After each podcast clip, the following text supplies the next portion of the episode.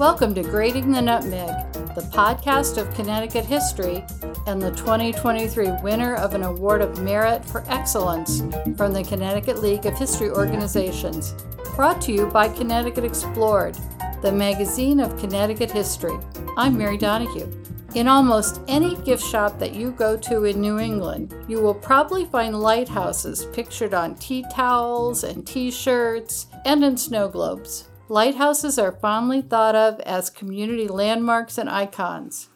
The state of Connecticut has 14 active lighthouses, two of which are maintained as private aids to navigation, six are standing but inactive. Some are located on dry land, but a significant number are located in the water of the Long Island Sound. Some are now private homes but many can be enjoyed by the public, including several that are periodically open to the public by some of the state's history museums.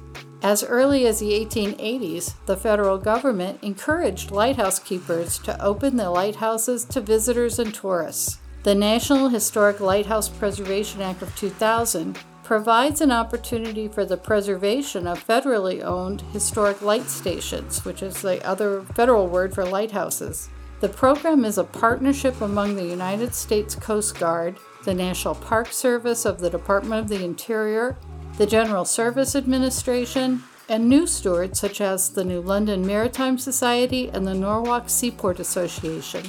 My guests for this episode are Susan Tamulevich, Executive Director of the New London Maritime Society since 2008, during which time the Society became stewards of three area lighthouses. My second guest is Jordan Jackson, a recent graduate of Central Connecticut State University. Jordan, a Grating the Nutmeg listener and a Lighthouse fan, will share her firsthand experience from a visit to the Sheffield Island Lighthouse in Norwalk Harbor, administered by the Norwalk Seaport Association. Welcome to the podcast.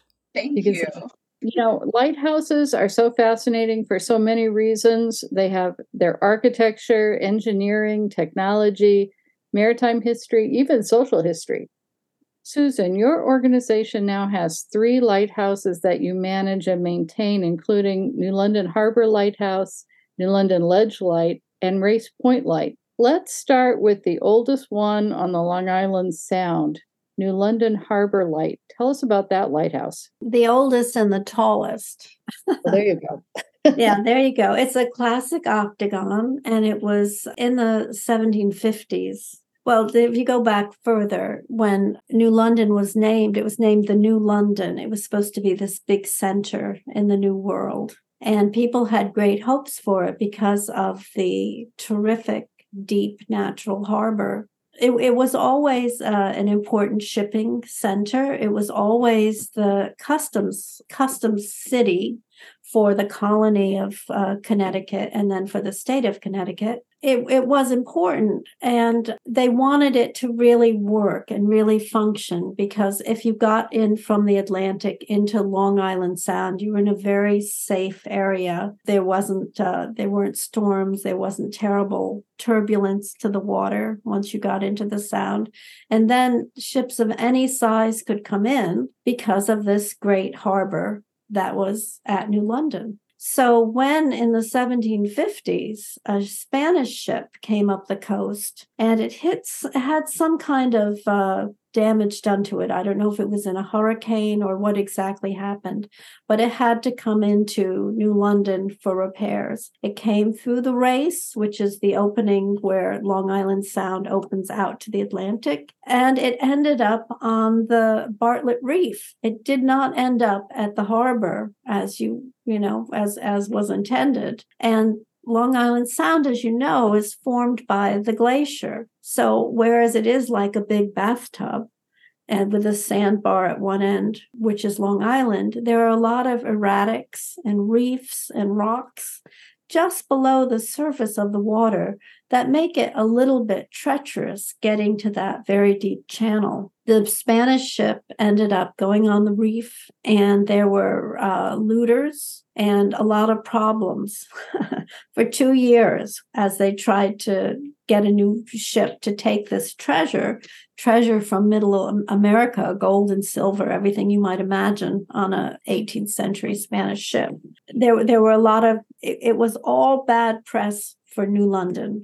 So the city fathers got together, merchants got together, and they said, "Listen, we can't just have a bonfire out here at the at the point where the Thames estuary opens to Long Island Sound. A, a, bonfire will not cut it. We need an actual lighthouse. And there had been a couple of lighthouses built. Uh, the first one in Boston. There'd been one in Montauk. There's one at Beavertail, and the fourth one was New London. They built this lighthouse, and it was built not with money from the colony but from local merchants who had a lottery, the same way they do today to raise money for various things. They had a lottery, they raised the money, they built the lighthouse, and it was um, a very significant improvement to New London Harbor. So that lighthouse was up for, I don't know, 30 years, it developed a crack.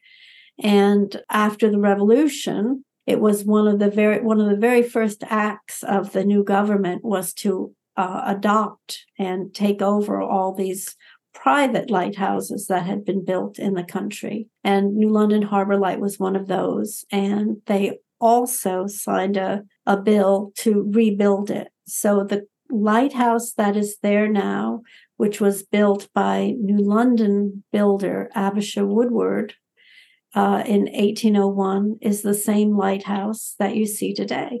That's amazing. And I, I understand that George Washington himself actually signed something that allowed for lighthouses to have supplies at one point. Yeah, it was one of the very first things that were, you know, one one of the first laws that was that were that was signed yes, George Washington himself did. And it's an it's an interesting thing because New London, you know, became the second leading for a, a, brief period, a couple of decades, the second leading whaling port in the world. And what did all these lighthouses use in their lights? But whale oil and, and ideally spermaceti oil. So New London has an important lighthouse, but it also provided for all the lighthouses around the world that spermaceti oil that's so clean and burns so brightly. That's a big Connecticut connection. On the other end of the state in Norwalk Harbor, Jordan, you recently paid a visit to the Sheffield Island Lighthouse.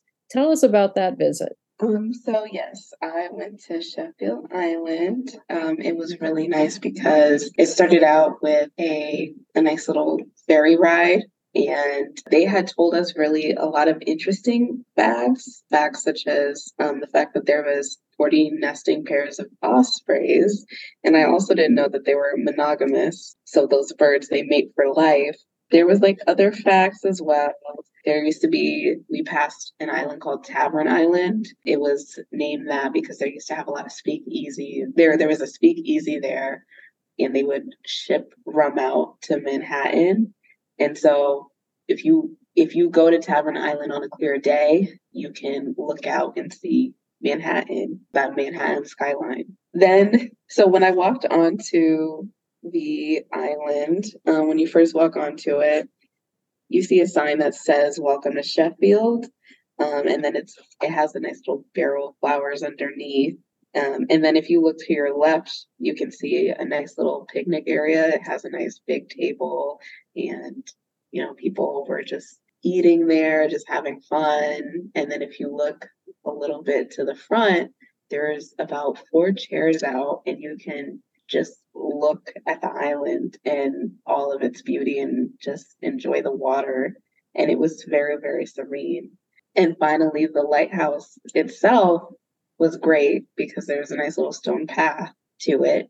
And when you walk in, you see one of the rooms to the left that has a mirror and i think it has like a little doll um, it's imitating a child's room and then you see their living room and then you also see you also see their kitchen and you can see their kitchen has a really old timey stove. One of the interesting things about that is that actually the family who lived there originally they had 12 kids. Hmm. and so that teacher interestingly enough she would she would row there and teach them and then she would row back.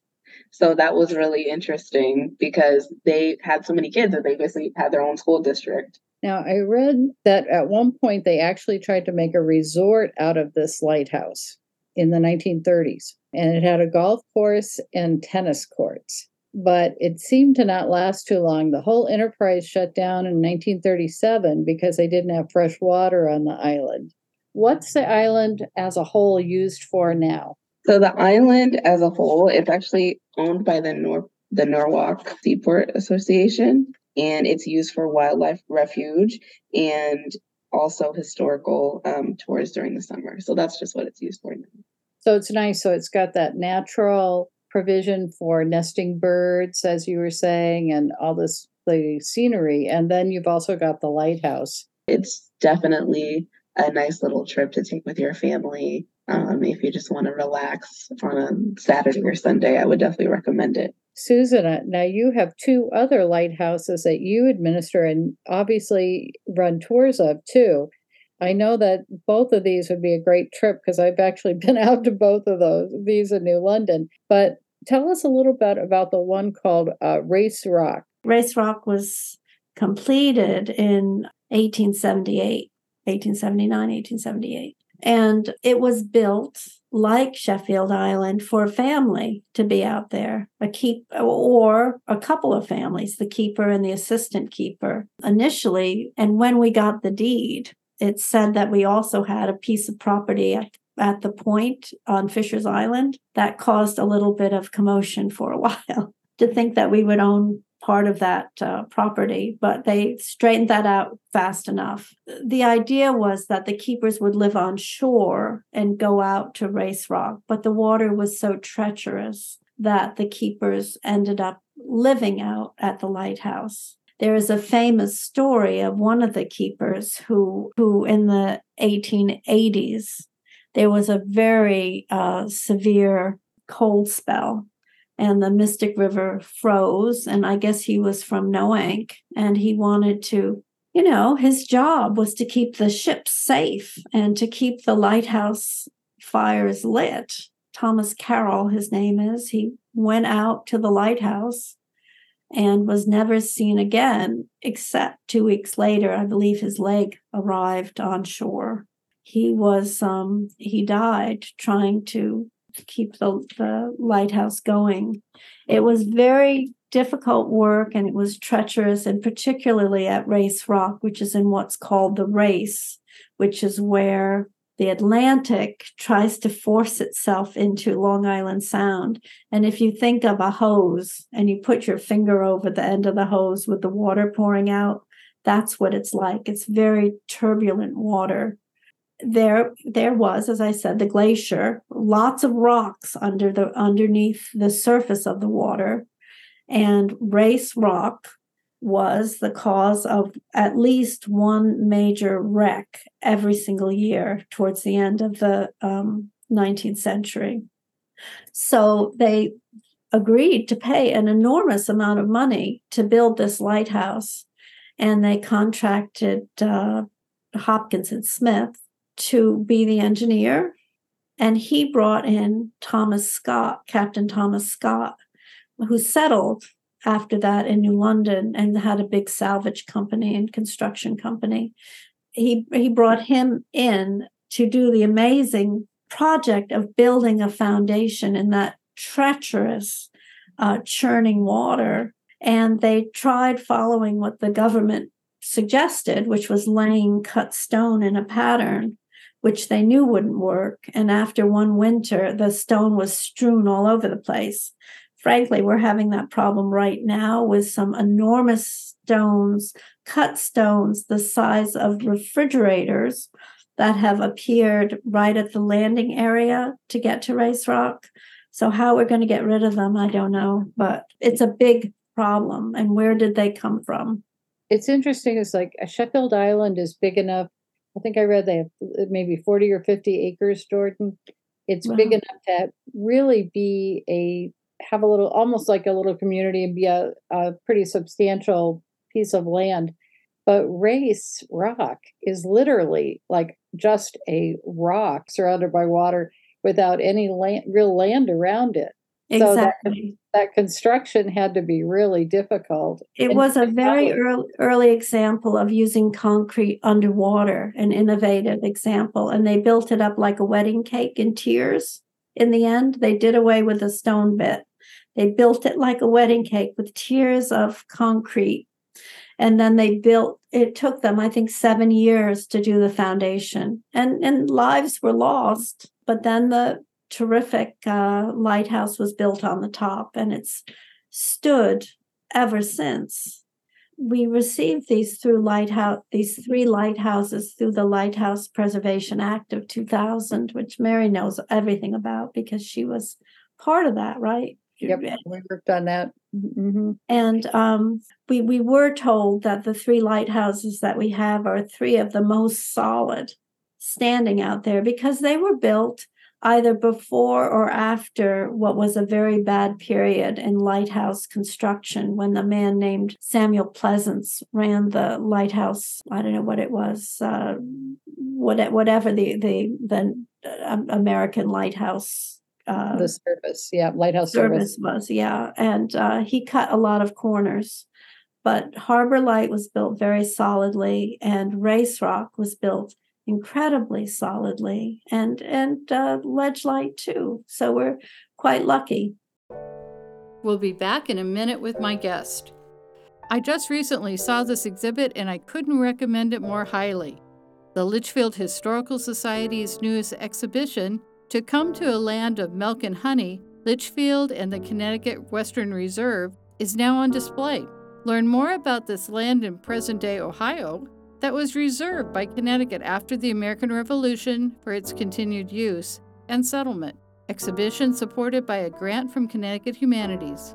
Learn more and plan your visit with free admission at litchfieldhistoricalsociety.org.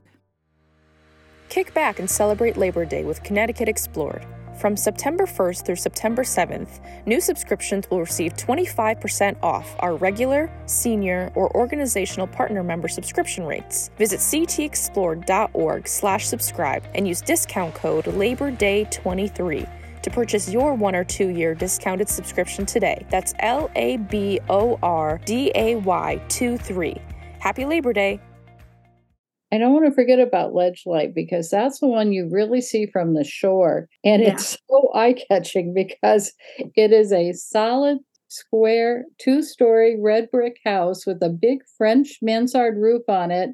It looks like a mansion, even when you look at it from the, the uh, shoreline.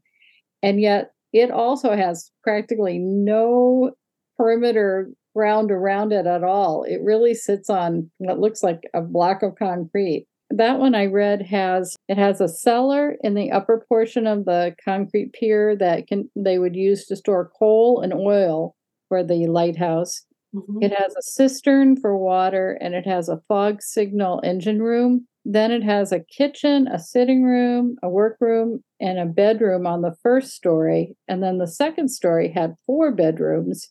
And the third story was divided into three rooms, one of which contained the fog signal apparatus. Was that one occupied by a family or was that always occupied by just paid keepers? Or how did that one work, Susan? Well, I, I guess the first thing to say is it was built in 1909, and we had uh, Race Rock, where the water comes in from the Atlantic, had harbor light on shore, and this was like second base because you know you can only see so far. The light could only be projected so far, so they felt they needed a second, a, an intermediate lighthouse. And um, at that time, by that time, they were building the sort of uh, coffee pot style lighthouses that you see, like Orient Point or Latimer Reef, or there's tons of them. And they're all they're very nice, but they were too modern for the the wealthy shoreline inhabitants of uh, Waterford and Groton.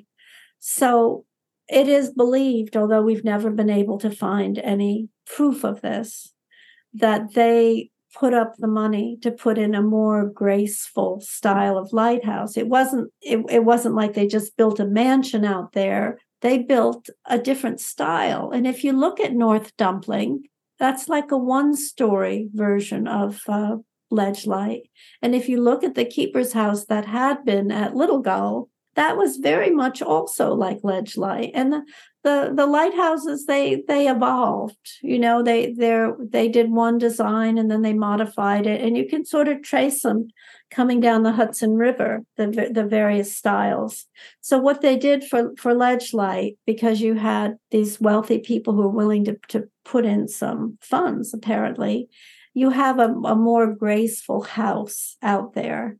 And to begin with, yes, a lighthouse keeper and his family would live there, or a keeper and assistant keeper and their families.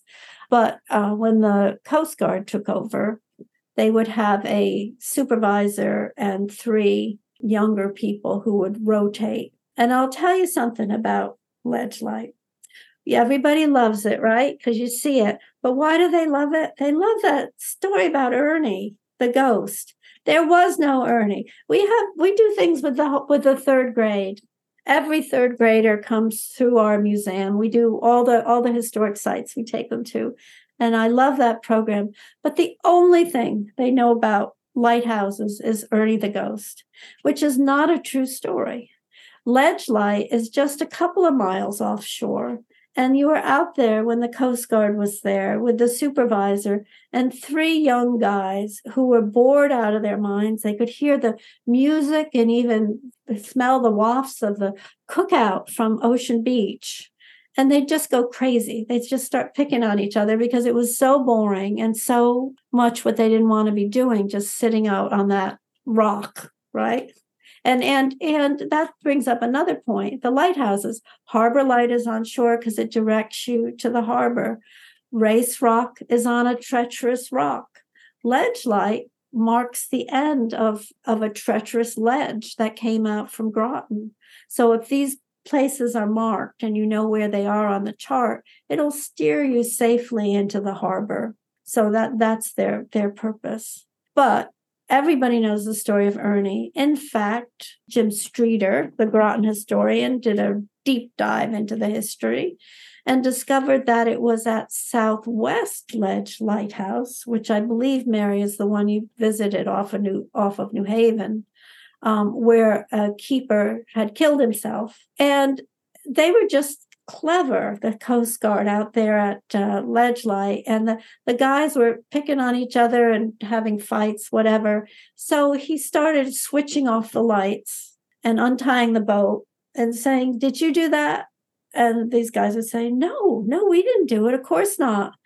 And the legend, legend of Ernie grew up and it got passed around from supervisor to supervisor to keep the younger Coast Guardsmen kind of off base so they wouldn't be quite so agitated uh, towards each other while they were out there.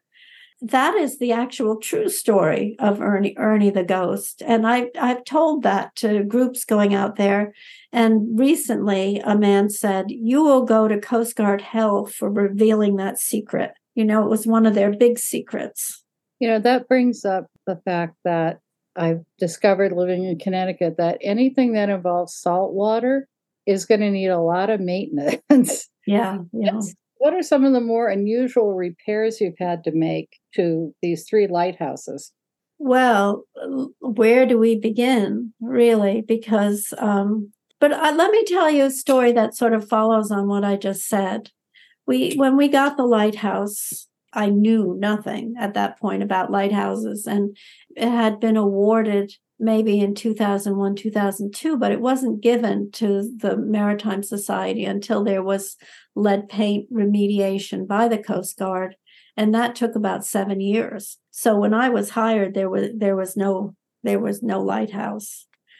We got it and you know new london maritime society was a bit of a white elephant at the time. Nothing nobody wanted the job nothing happening. And uh, all of a sudden our new board president said well we have to paint the lighthouse which is a big undertaking. And you know okay we'll we'll give it a shot. And we did it we in 2014 at the end of the summer we did a press conference down on the beach and said and i thought all these people would come because i had worked in in washington d.c i thought i I was this big press maven. I could bring in all the press. No, we got Patch and we got the day. We got two two people. And I thought, well, great. This is gonna we're gonna raise a lot of money with this. However, within 24 hours, the very next morning, the secretary of the Carpenters Union had read Patch, and she loved Harbor Lighthouse. That was like her touchstone. And she asked her boss, and she went down the hall and asked the Painters Union and the scaffolding company. And within 24 hours, less than 24 hours, the scaffolding, the painting, the assembling of the scaffolding by the carpenters, all of that was donated to us. So a full uh, like phase one restoration, repointing, all of that was done to Harbor Light. Just not in four years as I'd imagined, but in about nine months. And uh, it was so much fun to have the scaffolding all the way up to the lantern so that you could walk up outside the lighthouse and see, see all of this work. And there are just so many interesting things about it. The different the different materials the replacement they used and how the the metals expanded at different rates. You know there's just so much to learn there. And now we're learning out at race rock about this these stones just sort of being heaved but by these terrific storms and waves and currents that are out there. And at ledge light uh, somebody shot one of the windows with a BB gun. And uh, in the lantern room, it has a very beautiful diagonal panes of glass, you know, criss like uh, Harbor Light and, and Race Rock have the vertical panes, but Ledge Light has those very beautiful crisscross panes. And there, it, it was very interesting to learn from our architects that those sort of float in their frames and every year the pins would be taken out the front, the, the glass would be taken out, and a sort of a bushing would be replaced so that there were the lighthouses, as I was saying about the lenses, they were the scientific, they they were like a scientific instrument. They were the, the, the leading science of their day. And every piece fits together in a very sensible, logical way. And they all serve a couple of functions. So by having the glass float, you had sort of transpiration between the outside and the inside. What has happened over the years is that people have caulked those panels in place and painted them so that there is no no breathing and one panel the sinks and it gets like a clamshell series of fractures.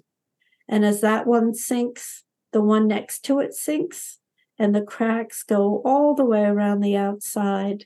It's very interesting. It's it's uh, sad, but it is interesting to see how these things work. And that glass is one of the things that will be replaced in the correct way probably next summer. Uh, one one of the staggeringly bad things, but it's a good thing about this lighthouse work is everything has to be reviewed through the National Park Service and everything takes so long and our working season is so short that it's just um, a great frustration. So do any of these three light lighthouses that you manage now still serve as lighthouses? Do they have an automated light in them?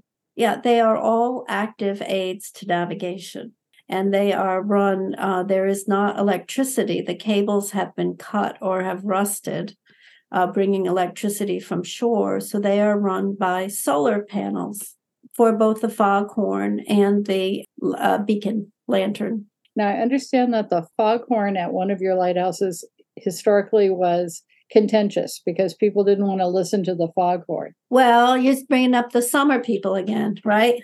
The summer people, including the O'Neills, because there is a long day's journey into night where the mother is like laying there on her chaise and she says, That damn foghorn, stop it. you know, it was people, it's interesting to me you know, it's interesting. The the the, the uh, pre-existent non-conforming use of the property, this big part of the property on what wasn't even Pequot Avenue yet, because there was no road put through, was the lighthouse, and the lighthouse shone 360 degrees and had a foghorn.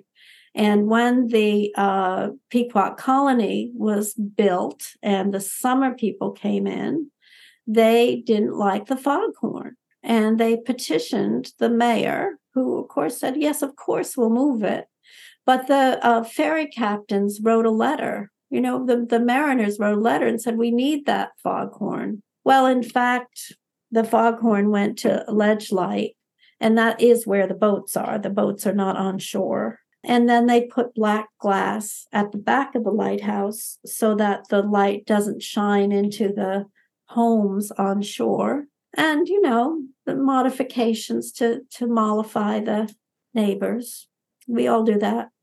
Susan, I want to thank you so much for sharing all your knowledge about the three lighthouses in New London, all of which arrangements can be made to visit. And I'll put more information in our show notes. Where can people find information about your organization, Susan? Our website is the best place, nlmaritimesociety.org.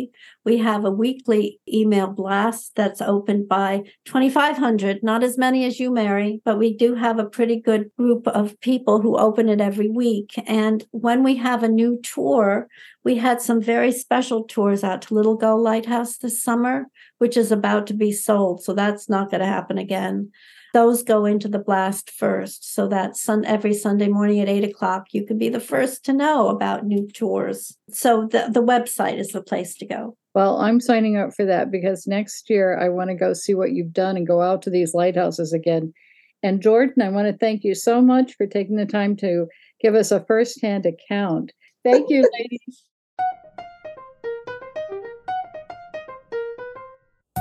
There are many ways to visit Connecticut lighthouses. There will be more information in the show notes.